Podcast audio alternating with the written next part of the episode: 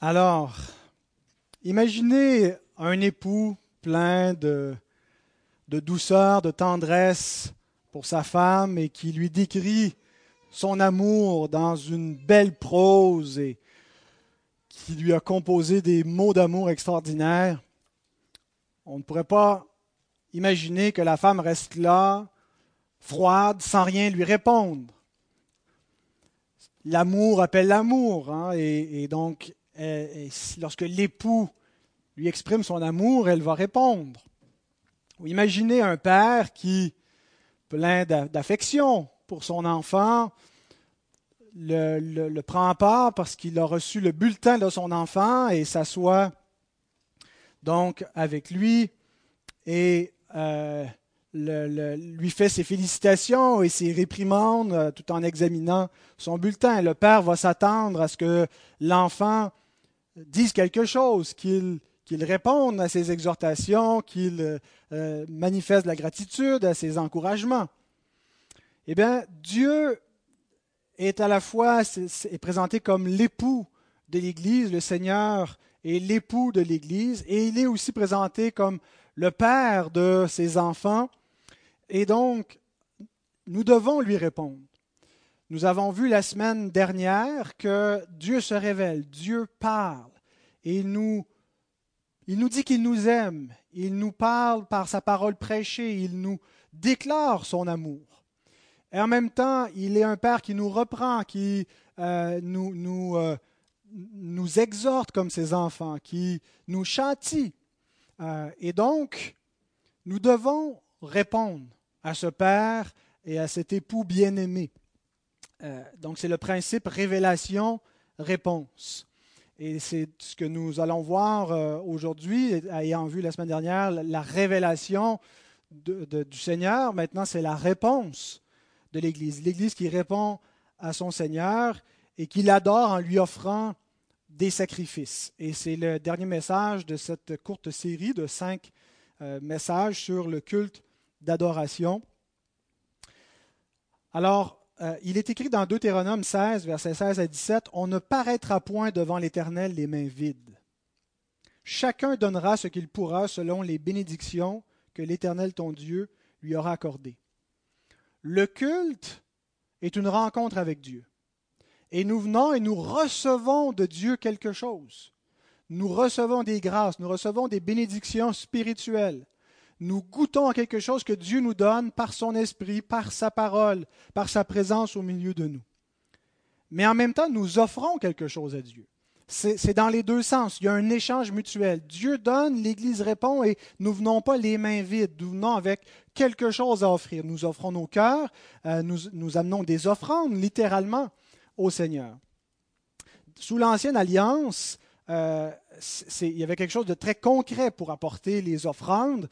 On amenait un sacrifice, on prenait des choses qui nous appartenaient. Ça pouvait être une offrande de nourriture ou une offrande d'un animal, une offrande sanglante ou une offrande cuite.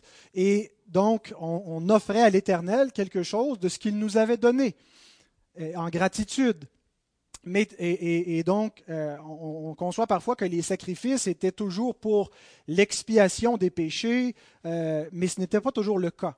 Par exemple, dans Exode 20, au verset 24, nous lisons « Tu m'élèveras un autel de terre sur lequel tu offriras tes holocaustes et tes sacrifices d'action de grâce. » Donc, il y a des sacrifices d'expiation, des sacrifices pour le péché, mais il y a aussi des sacrifices pour dire merci.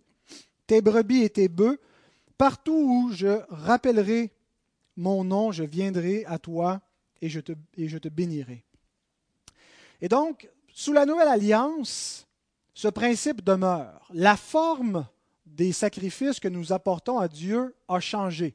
Depuis que le sacrifice final a été offert, ce n'était pas un sacrifice de l'Ancienne Alliance, c'est le sacrifice de la Nouvelle Alliance que Christ a offert, mais il n'y en a qu'une seule offrande, qu'un seul sacrifice sanglant qui a été donné une fois pour toutes. Et donc, tout ce qui était l'ombre de cette réalité dans l'Ancienne Alliance prend fin. Alors, on n'offre plus des sacrifices, des animaux en sacrifice à l'Éternel. Mais le principe de lui sacrifier quelque chose, de lui apporter une offrande, et demeure sous la Nouvelle Alliance. Et nous le voyons dans plusieurs textes, d'une part parce que les croyants eux-mêmes sont présentés comme un peuple de sacrificateurs. C'est tout le peuple, tous les croyants, tous les adorateurs sous la Nouvelle Alliance sont des sacrificateurs, c'est-à-dire qu'ils viennent offrir des sacrifices. Et c'est ce que nous faisons ce matin. Nous sommes rassemblés en ayant un sacerdoce, c'est le sacerdoce universel des croyants. Nous avons chacun cette fonction d'offrir à Dieu des sacrifices. Et donc, cette affirmation est dans plusieurs textes du Nouveau Testament, Apocalypse 1, 6, 5, 10, 20, 6, tout dans l'Apocalypse, 1 Pierre 2, 9. Donc, tous ces textes nous disent que nous sommes des sacrificateurs, et donc nous lui offrons quelque chose, nous lui offrons des sacrifices. Hébreux 13, verset 15 nous dit, « Par lui, par Jésus, offrons sans cesse à Dieu un sacrifice de louange, c'est-à-dire le fruit de lèvres qui confessent son nom. » Vous voyez la nature du sacrifice, le principe demeure, c'est un sacrifice de louange, mais on n'apporte pas donc des animaux, on apporte des louanges au Seigneur. Nous lui sacrifions par notre adoration. En chantant, c'est un sacrifice de louange. En priant, c'est un sacrifice de louange.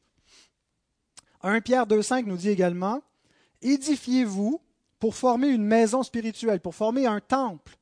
Construisez-vous les uns les autres. » Et donc, l'habitation du Seigneur n'est pas un bâtiment, mais c'est les croyants réunis.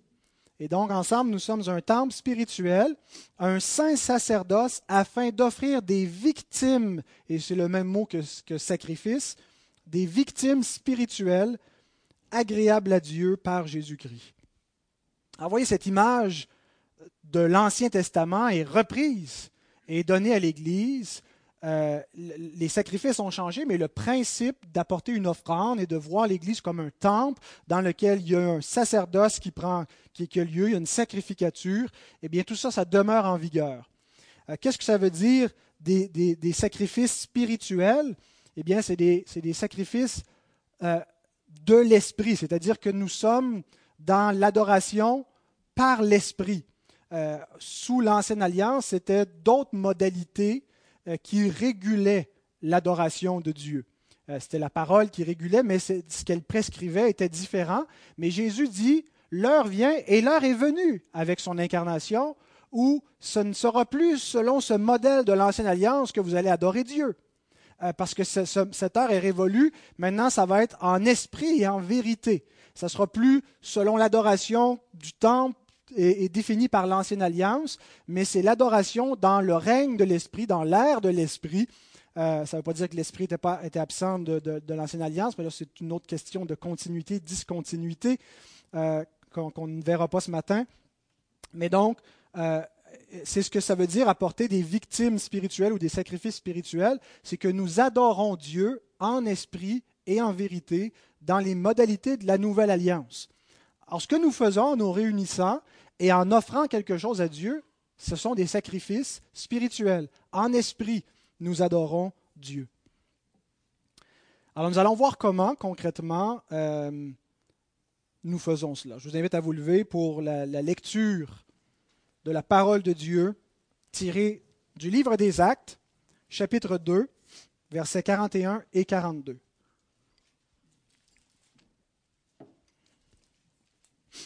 Ceux qui acceptèrent sa parole furent baptisés.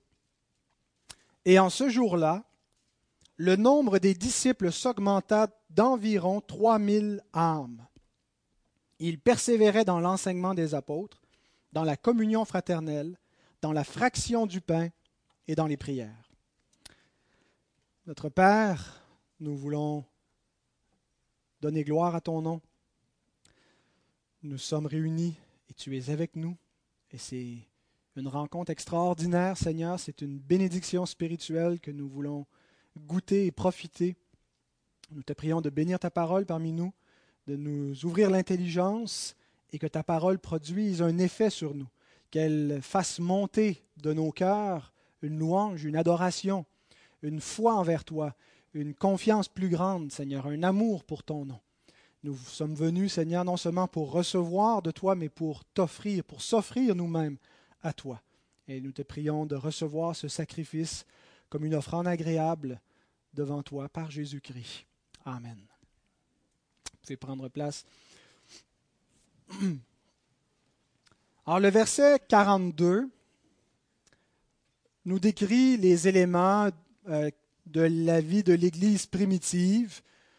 C'est le contexte de la prédication de l'apôtre Pierre qui prêche l'Évangile après la résurrection de Christ. Il y a des conversions. Et donc, en un verset, on nous résume une activité qui avait lieu sur des semaines, des mois, des années, qui inclut donc des milliers de personnes, l'Église. Et donc, ça nous décrit la vie de l'Église de manière générale, mais aussi plus spécifiquement le culte en Église. Quand il nous dit « ils persévéraient », c'est l'idée que c'était quelque chose qui était continuel, les choses que l'Église mettait en pratique, qu'elle répétait. Et donc, ça peut nous rappeler que sous l'Ancienne Alliance, il y avait la notion de l'offrande perpétuelle, qu'il y a quelque chose qui est répété, qui est ramené constamment devant Dieu. Alors, l'Église persévérait, elle ramène continuellement cette adoration, ce sacrifice spirituel dans le temple de Dieu, qui est l'Église réunie. Donc, ce texte ne nous décrit pas de manière exhaustive tout ce que l'Église faisait, tout ce qu'on devrait faire. On ne devrait pas juste prendre ce texte et dire « bon, ben tout est là », puis on limite notre liturgie à cela. C'est un texte qui résume, mais qui nous dit quand même beaucoup de choses. Certains y voient, certaines traductions même ont rendu ça de manière beaucoup moins spécifique et ont traduit en nous donnant plus une idée qui n'est pas vraiment question du culte ici de l'Église, mais de la vie en général des croyants en dehors du culte. Par exemple, si on lit la traduction de la Français courant, « Tous s'appliquaient fidèlement à écouter l'enseignement que donnaient les apôtres, à vivre dans la communion fraternelle, à prendre part aux repas communs et à participer aux prières. » Mais si on compare avec la version Darby, qui est beaucoup plus littérale et qui a rendu ça de manière plus spécifiquement que c'est le culte qui nous est décrit ici, et il persévérait dans la doctrine et la communion des apôtres, dans la fraction du pain et les prières. Et je pense que Darby est beaucoup plus proche de ce que Luc nous décrit dans ce verset. Il n'est pas question ici en général de la vie de l'Église comme telle. Le passage inclut la vie de l'Église, la communion des croyants entre eux dans le culte, mais en dehors du culte. Mais le verset 42 nous décrit plus spécifiquement comment adorer Dieu, comment apporter des sacrifices à Dieu dans le contexte de la Nouvelle Alliance. Alors, c'est ce que nous allons examiner, le culte, plus spécifiquement, ce qui nous est décrit ici, le pain, la fraction du pain, les prières, et à cela, nous allons aussi ajouter les offrandes qui sont un petit peu plus bas dans le texte. Mais avant, il y a le verset 41, et c'est le premier point que je veux élaborer. Les adorateurs s'offrent d'abord par le baptême. C'est ce qu'on voit au verset 41. « Ceux qui acceptèrent sa parole furent baptisés. »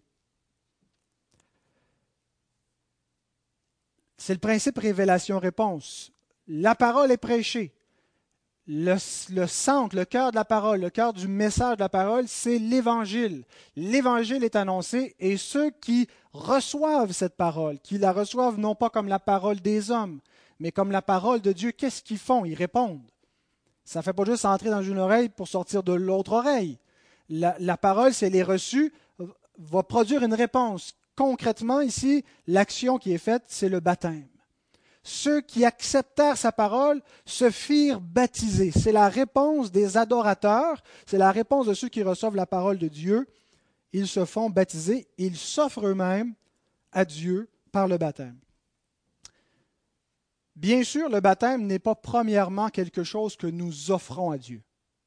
C'est important de comprendre ça. Je pense que dans notre tradition évangélique, c'est souvent comme ça qu'on présente les choses. C'est un témoignage devant les hommes, c'est un engagement envers Dieu. mais je ne pense pas que ce soit premièrement ce qu'est le baptême. Le baptême est d'abord quelque chose qu'on reçoit. C'est quelque chose qui nous est fait. C'est une grâce que Dieu nous donne.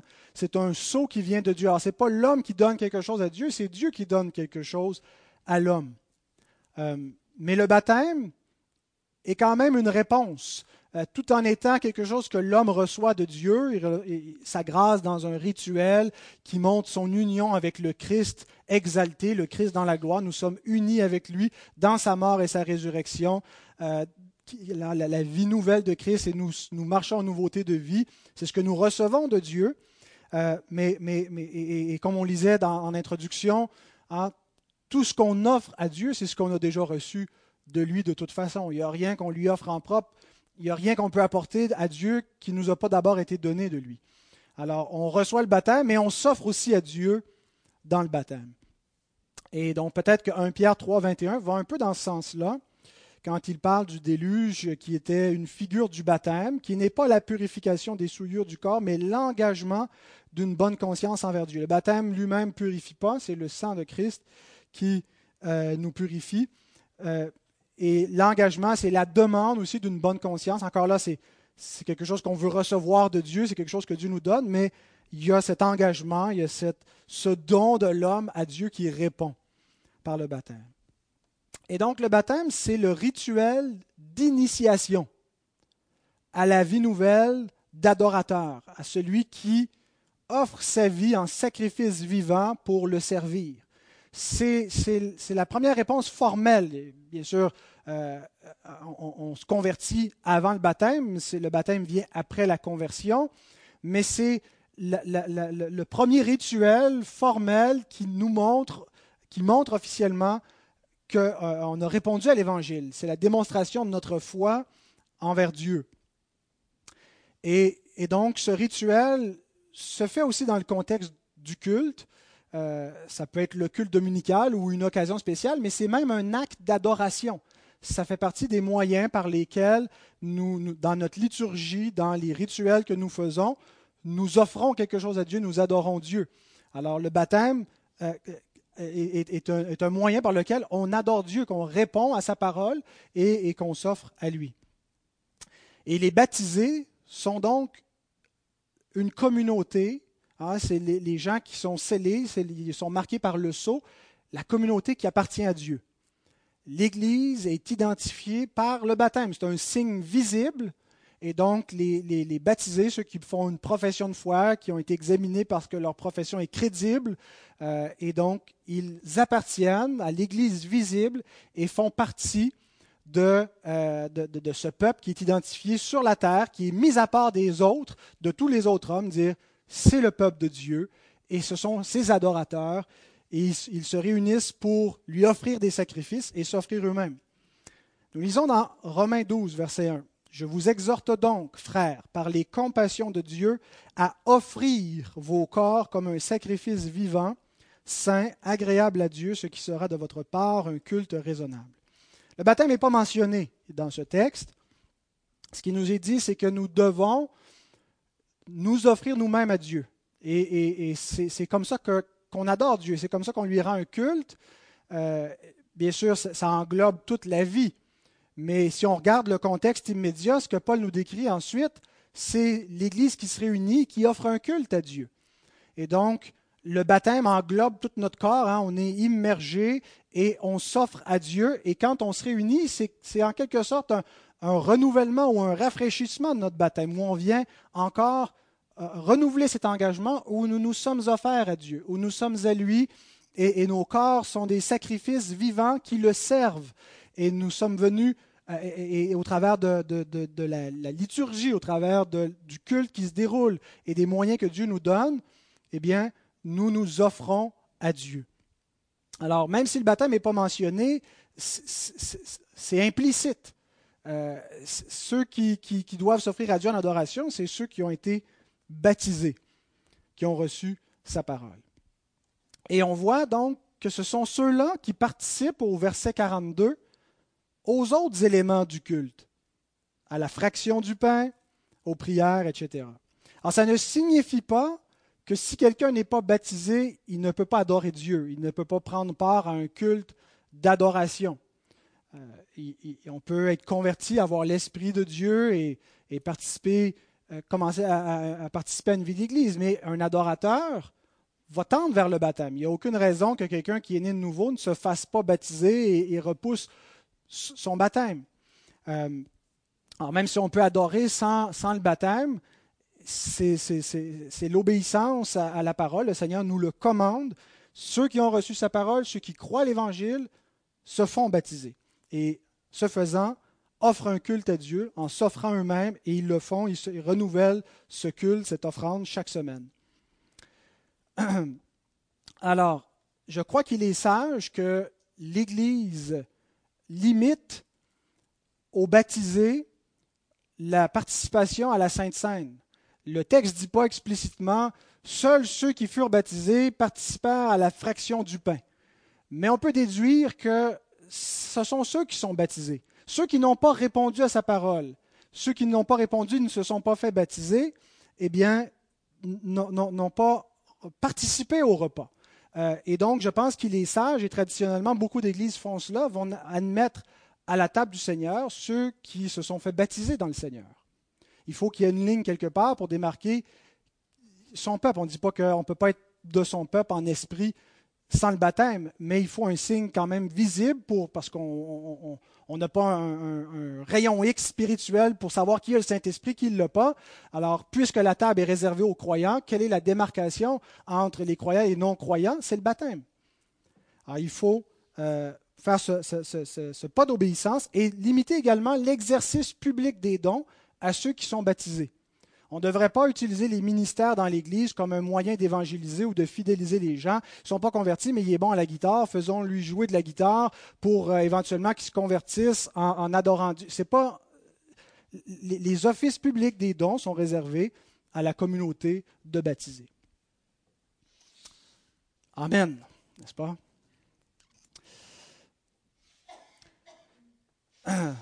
Alors, mais si le baptême est la réponse initiale, où nous nous offrons à Dieu, ce n'est pas la réponse finale. Et donc maintenant que nous avons vu le verset 41, on peut regarder le verset 42, parce qu'on voit qu'il nous est ajouté d'autres choses après que nous nous soyons offerts nous-mêmes à Dieu. On continue de s'offrir, et comment on le fait? Alors reprenons la liturgie. On a vu dans cette série jusqu'à présent certains éléments de la liturgie chrétienne, comme la convocation. On commence le culte avec une convocation du Seigneur, comme la confession des péchés, l'assurance du pardon, comme la lecture de la parole de Dieu, les chants, on a parlé de la musique et des chants, et la prédication de la parole. Maintenant, qu'est-ce qu'il nous reste à voir? Il nous reste la Sainte Seine, les prières et les offrandes, et la bénédiction finale. Alors, premièrement, la scène. Faisons attention lorsqu'on présente la scène comme quelque chose qu'on offre à Dieu, de ne pas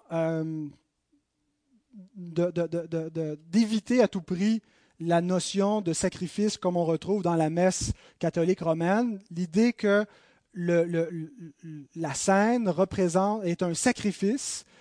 Qu'on ramène, on offre à nouveau le sacrifice que Christ a offert une fois pour toutes.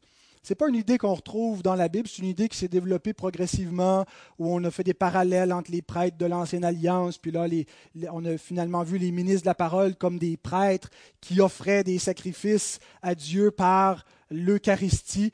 Ce n'est pas une notion donc, qui vient de la Bible, à mon avis, c'est quelque chose qui s'est ajouté progressivement dans la tradition et qui est étranger aux Écritures du Nouveau Testament. Faisons attention aussi de ne pas voir dans le repas du Seigneur, premièrement, quelque chose qu'on offre à Dieu. C'est comme le baptême, premièrement, quelque chose qu'on reçoit de Dieu. C'est Dieu qui nous donne une grâce. Alors, mais pourquoi est-ce qu'on le présente comme une réponse? Eh bien, parce qu'il y a aussi cet élément de réponse. La table du Seigneur qui est là, qui est dressée, vous ne saviez peut-être pas, mais c'est la table du Seigneur, ça, devant. Eh bien, c'est la table du Seigneur, et le Seigneur invite ses adorateurs à une communion avec lui. Et la table symbolise qu'on est en communion, on prend un repas avec notre Seigneur, et on se nourrit de sa vie. Et donc, il nous invite à venir à sa table. Alors, la réponse... C'est donc une réponse de l'homme. On répond à l'invitation lorsqu'on vient au Seigneur et on vient donc offrir, on vient participer, on vient être en communion avec lui, s'offrir soi-même pour être en communion avec lui. Donc la table est mentionnée au verset 42 dans l'expression « la fraction du pain ». Certains commentateurs et même certaines traductions, comme on a vu la traduction français courant, ne croient pas qu'ici soit question de la Sainte Seine. Mais ils pensent plutôt que c'est comme au verset 46, l'idée de prendre un repas fraternel entre croyants. Si on compare versets 42 et 46, on peut les lire côte à côte. Ils persévéraient dans l'enseignement des apôtres, dans la communion fraternelle, dans la fraction du pain et dans les prières. Verset 42 et verset 46. Ils étaient chaque jour tous ensemble assidus au temple. Ils rompaient le pain dans les maisons et prenaient leur nourriture avec joie et simplicité de cœur.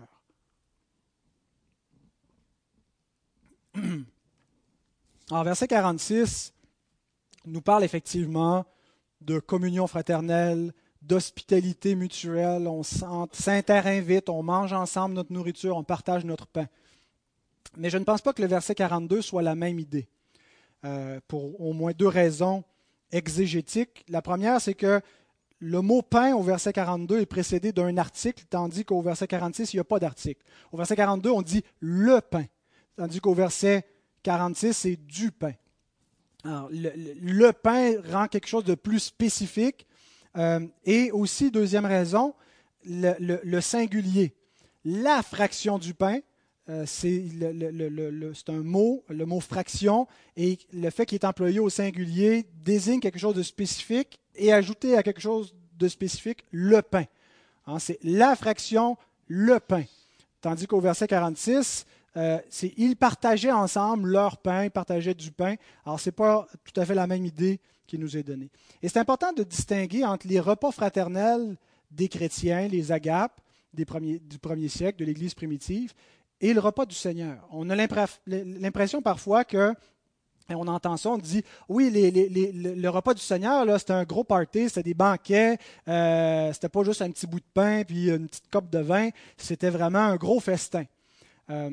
Et donc, on a l'impression que ce n'était pas vraiment le rituel liturgique qu'on en a fait, qui symbolise, on ne faisait pas ça en silence, on parlait, puis c'était vraiment un vrai repas.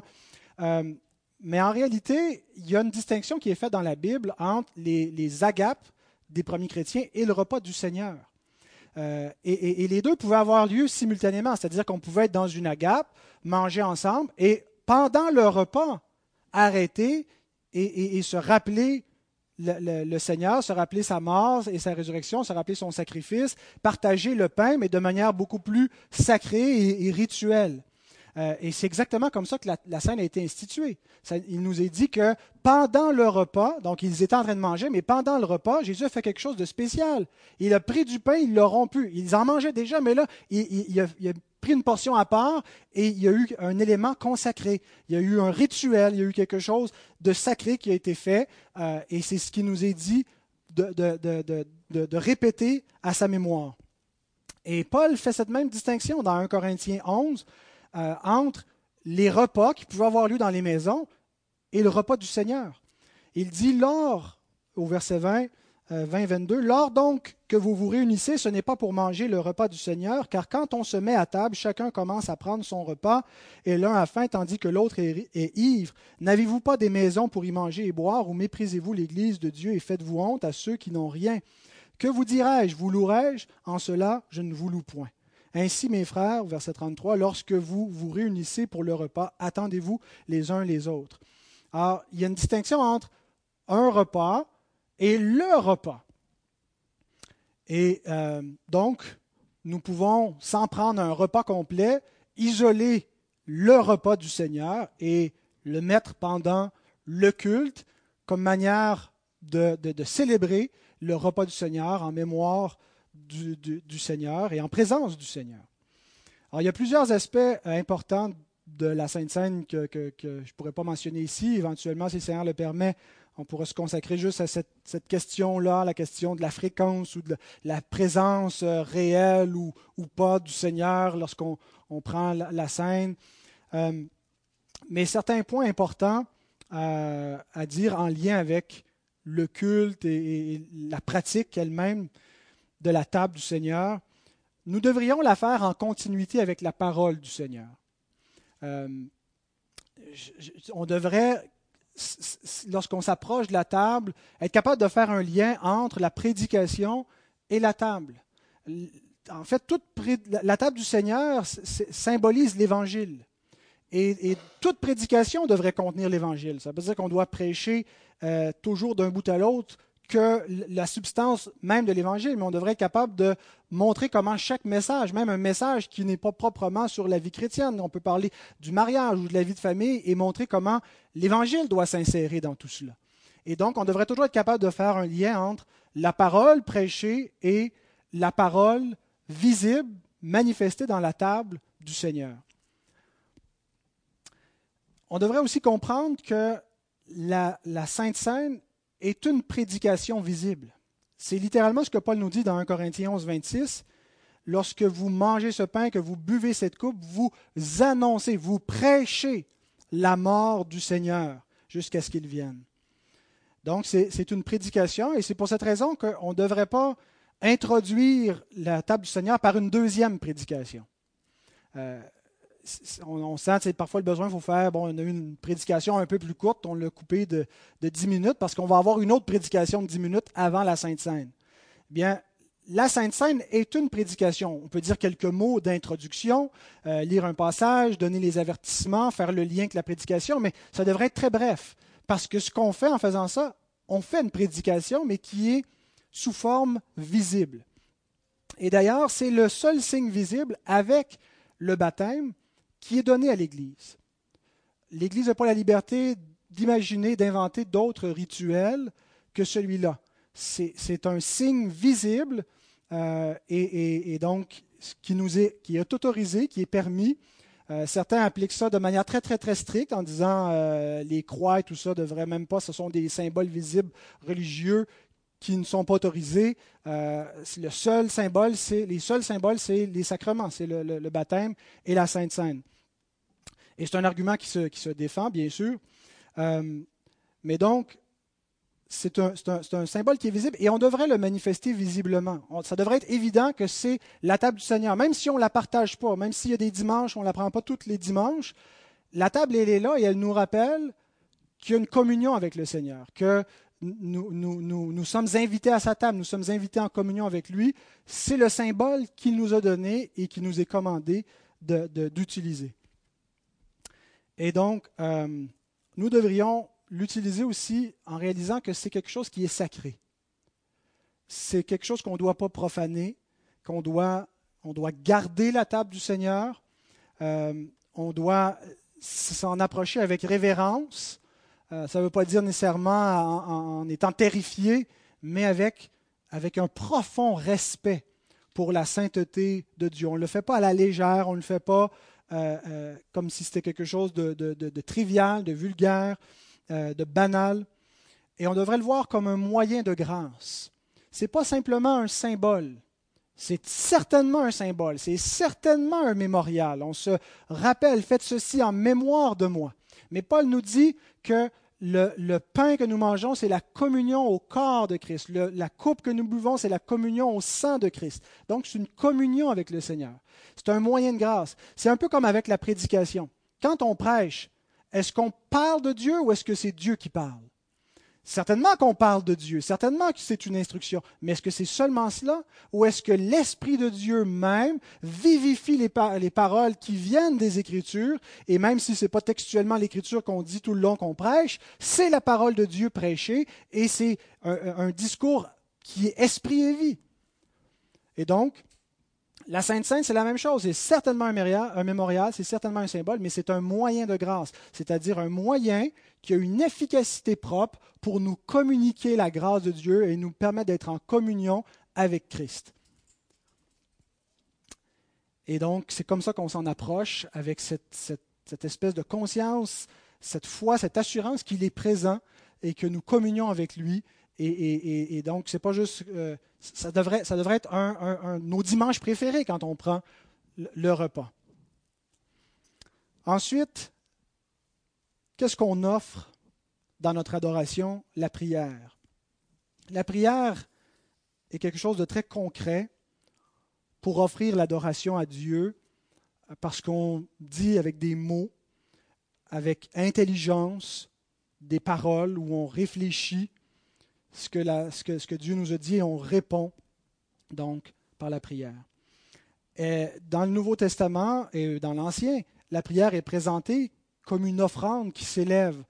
C'était l'idée de l'autel des parfums où les parfums s'élevaient comme ça devant Dieu, l'encens. Et cette image est reprise dans Apocalypse chapitre 8, verset 3. L'autel où il y a les prières des saints qui sont offertes. Eh bien, voilà, nos prières sont un sacrifice et on est souvent exhorté à prier individuellement, prier en famille. Donc, c'est un modèle. Le mercredi, quand on se réunit, oui, c'est la prière en église, mais c'est un modèle plus familial, plus maisonné de prière. Mais là, c'est la prière en église, dans le culte. Et on lit, par exemple, dans 1 Timothée, chapitre 2, verset 8, « Je veux donc que les hommes prient en tout lieu, en élevant des mains pures, sans colère ni mauvaise pensée. » Généralement, quand on élève les mains, c'est quand on chante, nous, dans notre culture, mais donc la posture est quelque chose aussi d'important. J'en ai pas parlé parce que ça aurait été peut-être un écart avec ce qu'on fait, de la genuflexion et élever les mains, mais peu importe. Ici, l'idée d'élever des mains, c'est on se soumet à Dieu, on reconnaît sa gloire, et donc, ce n'est pas l'idée qu'on essaie de capter là, des ondes spirituelles, c'est pas ça le point, mais c'est qu'on montre visuellement dans notre posture une révérence pour Dieu, une soumission à lui. Alors, quelques remarques sur la prière dans le culte. C'est une prière en église. Alors, on devrait prier au « nous ».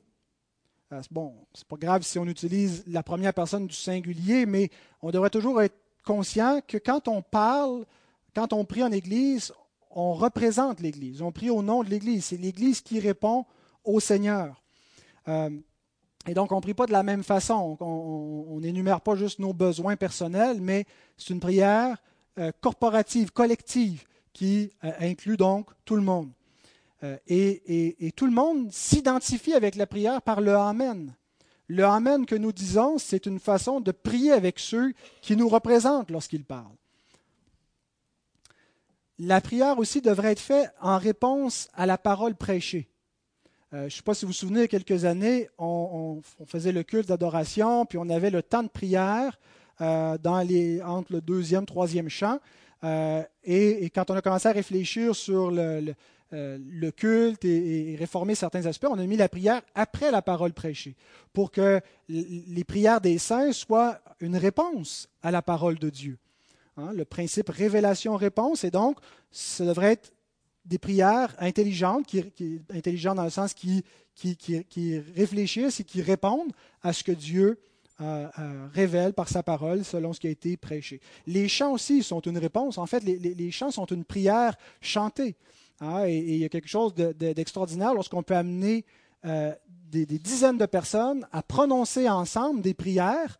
On pourrait le faire, on pourrait réciter des prières si elles avaient été écrites, mais on le fait par le chant. On répond. Et donc, les chants qui viennent après la prédication devraient idéalement avoir été choisis en réponse, en lien avec ce qui est la révélation de Dieu. Il y a plusieurs formes de prières qu'on voit dans l'Écriture. L'intercession. On prie pour les autres, on intercède pour les autorités, on intercède pour les missionnaires ou pour d'autres églises. L'adoration, les actions de grâce où on proclame la gloire de Dieu et notre amour pour lui. La confession et les supplications où on demande à Dieu son aide pour obéir à ce qu'il nous a dit, où on confesse nos péchés. Et on est appelé à prier sous l'inspiration de l'Esprit. Et on a parfois une idée, peut-être à cause de l'influence charismatique, que pour prier sous l'influence de l'Esprit, sous l'inspiration de l'Esprit, il faut prier simplement de manière spontanée. Je ne pense pas que ce soit le sens nécessairement. Une prière préparée à l'avance, une prière écrite, peut certainement être sous l'inspiration de l'Esprit. Elle a été méditée dans la parole. Et donc, je loue le Seigneur pour notre frère Robert, qui écrit les prières depuis des années. Et c'est une bonne chose, c'est une bonne habitude, donc, de prendre le temps de méditer nos prières. Mais ça n'enlève pas non plus qu'on peut prier de manière spontanée. Et donc, ce sont des prières, lorsqu'elles sont remplies de la parole de Dieu, en réponse à la parole, ce sont des prières inspirées, sous l'inspiration de l'Esprit. Et finalement, l'offrande. Acte 2 poursuit en montrant un autre aspect de l'adoration. Versets 44 et 45. « Tous ceux qui croyaient étaient dans le même lieu. Ils avaient tout en commun. Ils vendaient leurs propriétés et leurs biens, et ils en partageaient le produit entre tous, selon les besoins de chacun. » Alors, première chose, c'est un texte qui est premièrement descriptif avant d'être normatif. C'est-à-dire avant de comprendre c'est quoi la norme à appliquer dans cet exemple-là, il faut comprendre que c'est un texte qui nous décrit la communion de l'Église primitive et qui, comme ce qu'on voit dans le reste du livre des Actes, appartient à l'histoire de la rédemption et nous montre qu'avec l'effusion du Saint-Esprit à la Pentecôte, il y a vraiment eu, à ce moment-là, si on veut, un avant-goût de la communion céleste. Mais maintenant, est-ce que c'est implicite que l'Église de toutes les époques successives, les chrétiens doivent vendre tout ce qu'ils possèdent pour le mettre en commun et expérimenter un communisme, comme certaines communautés l'ont interprété, des chrétiens qui croient que c'est la façon de vivre la vie chrétienne.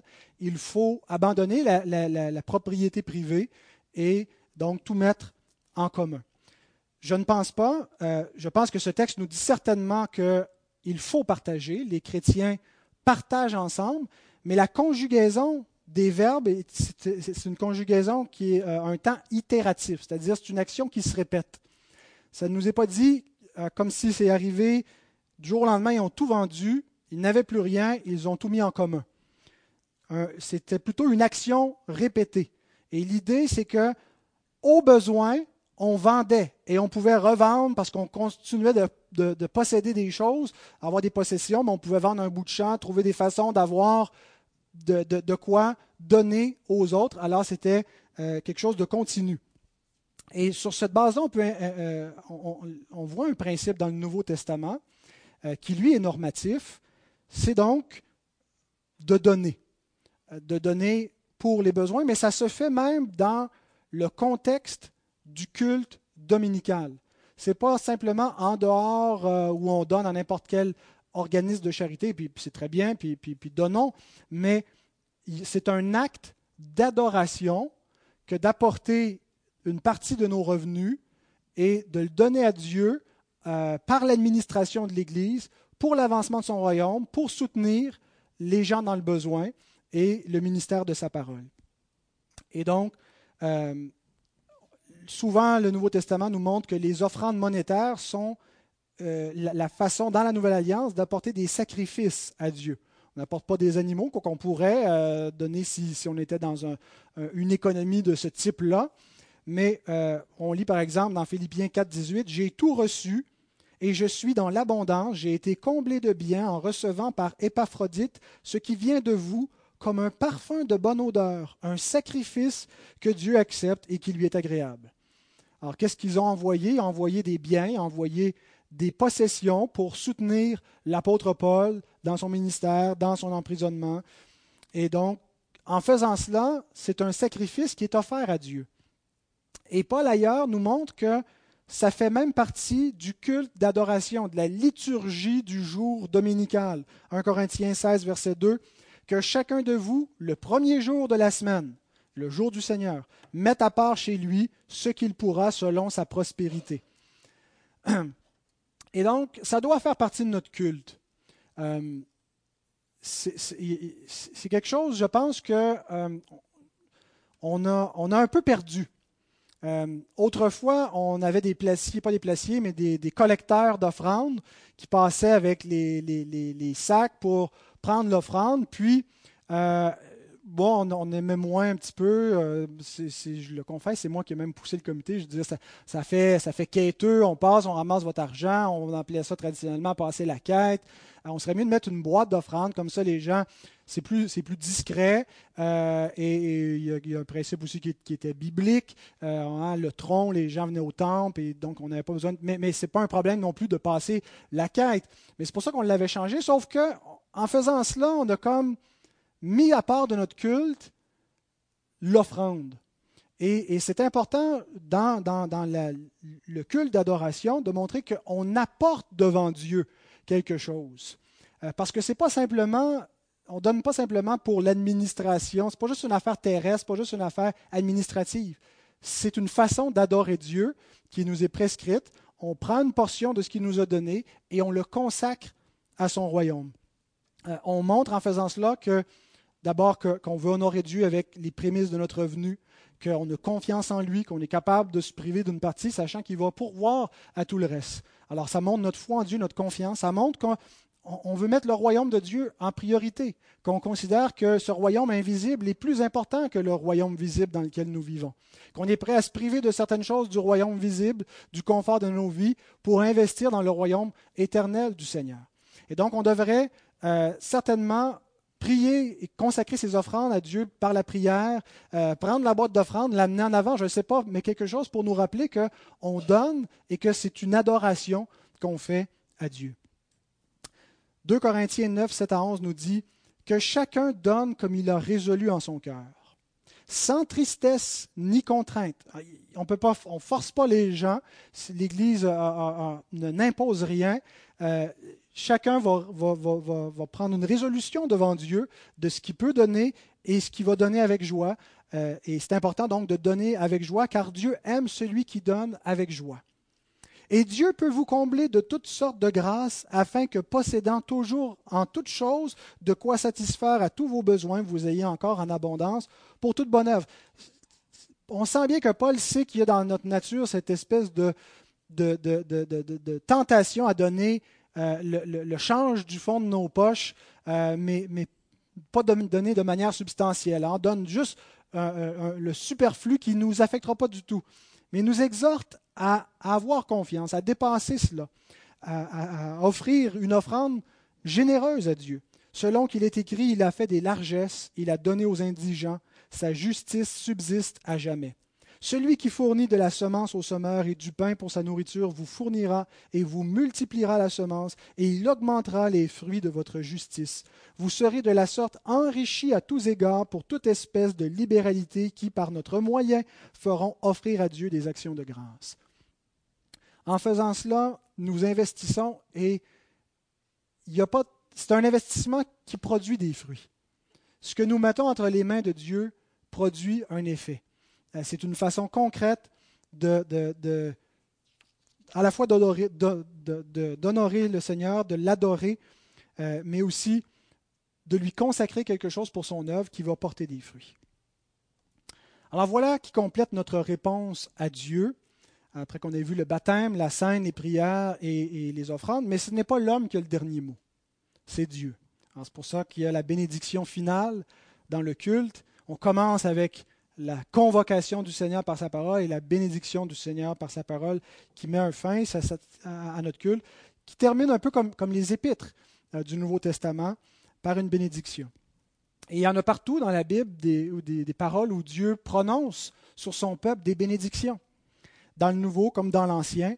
Par exemple, cette bénédiction trinitaire de 2 Corinthiens 13, 14, « Que la grâce du Seigneur Jésus-Christ, l'amour de Dieu et la communion du Saint-Esprit soient avec vous tous. » Ou encore cette bénédiction aaronique de l'Ancien Testament, Nombre 6, 24 à 26, « Que l'Éternel te bénisse et qu'il te garde, que l'Éternel fasse luire sa face sur toi et qu'il t'accorde sa grâce, que l'Éternel tourne sa face vers toi et qu'il te donne la paix. » Alors nous devons recevoir ces bénédictions-là par la foi. Nous devons nous les approprier croyants.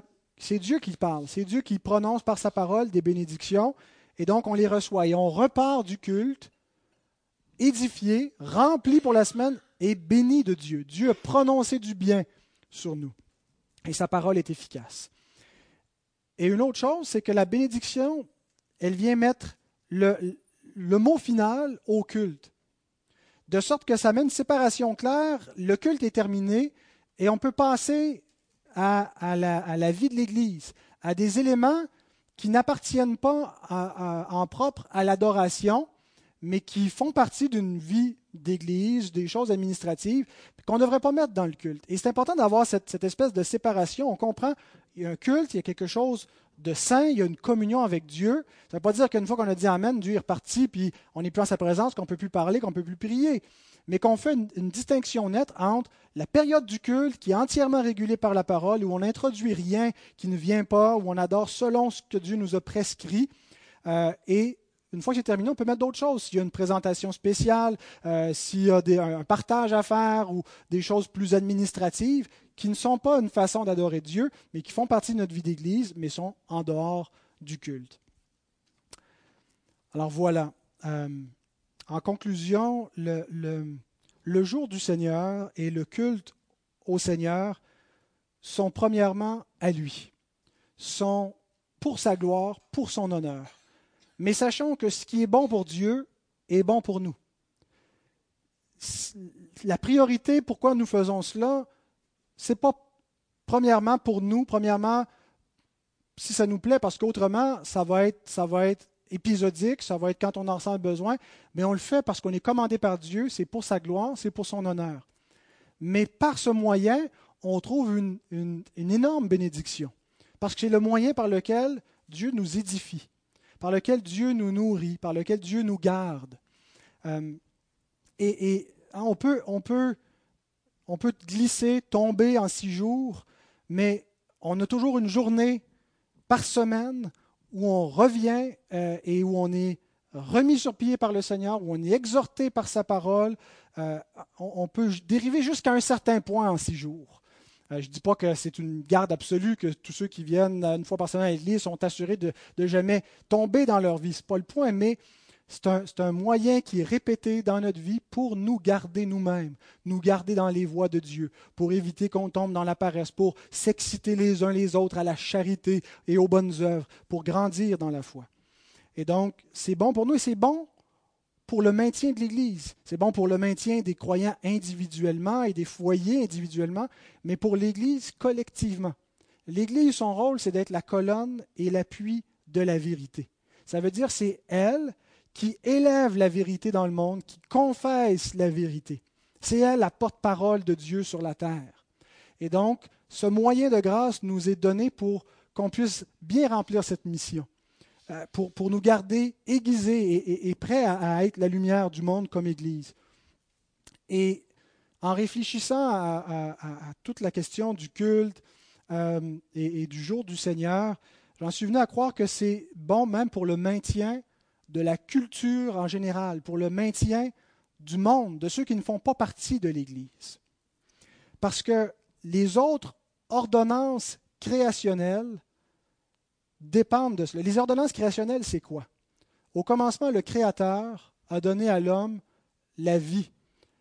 Et l'ordonnance créationnelle, c'est le respect de la vie qui est sacrée. Il lui a donné le mariage et la famille qui en découle. C'est quelque chose qui ne peut pas être redéfini. C'est quelque chose qui est sacré, qui vient du Créateur. Il lui a donné le travail, un mandat de s'occuper de la création et de travailler. Et il lui a donné aussi le sabbat, un jour consacré à son Créateur, et l'adoration qui vient avec, l'adoration de Dieu. Et on assiste dans notre culture au déclin des ordonnances créationnelles, au déclin du respect de la vie, du mariage et du travail. Et on a l'impression que l'autre n'est pas si grave, le sabbat, ce n'est pas si important, et le culte à Dieu. Mais comprenons que ces 4 ordonnances créationnelles repose sur Dieu lui-même, sur la reconnaissance qu'il est le Créateur, sur la reconnaissance qu'il est saint et que par conséquent, nous devons nous soumettre à lui et l'adorer. Alors si l'Église ne garde pas le jour du Seigneur et ne lui rend pas le culte sacré qui lui est dû, eh bien, tout le reste va s'écrouler aussi avec. Alors, nous devrions nous encourager et nous exhorter nous-mêmes à honorer ce jour, à glorifier la sainteté de Dieu, à l'adorer de tout notre cœur, en honorant sa sainteté telle qu'il s'est révélée. Que Dieu bénisse.